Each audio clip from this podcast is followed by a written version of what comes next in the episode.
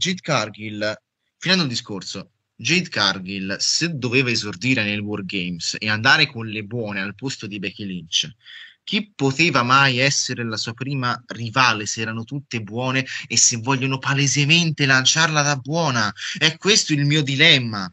Mi sono posto questo perché l'avrei preferita anch'io come scelta. Forse sì, come hai detto tu prima, era un modo ottimale per partire con il botto, subito in sesta, neanche in quinta, però sta migliorando ora pian piano la performance enter, è arrivata da poco, la stanno tisando anche a NXT.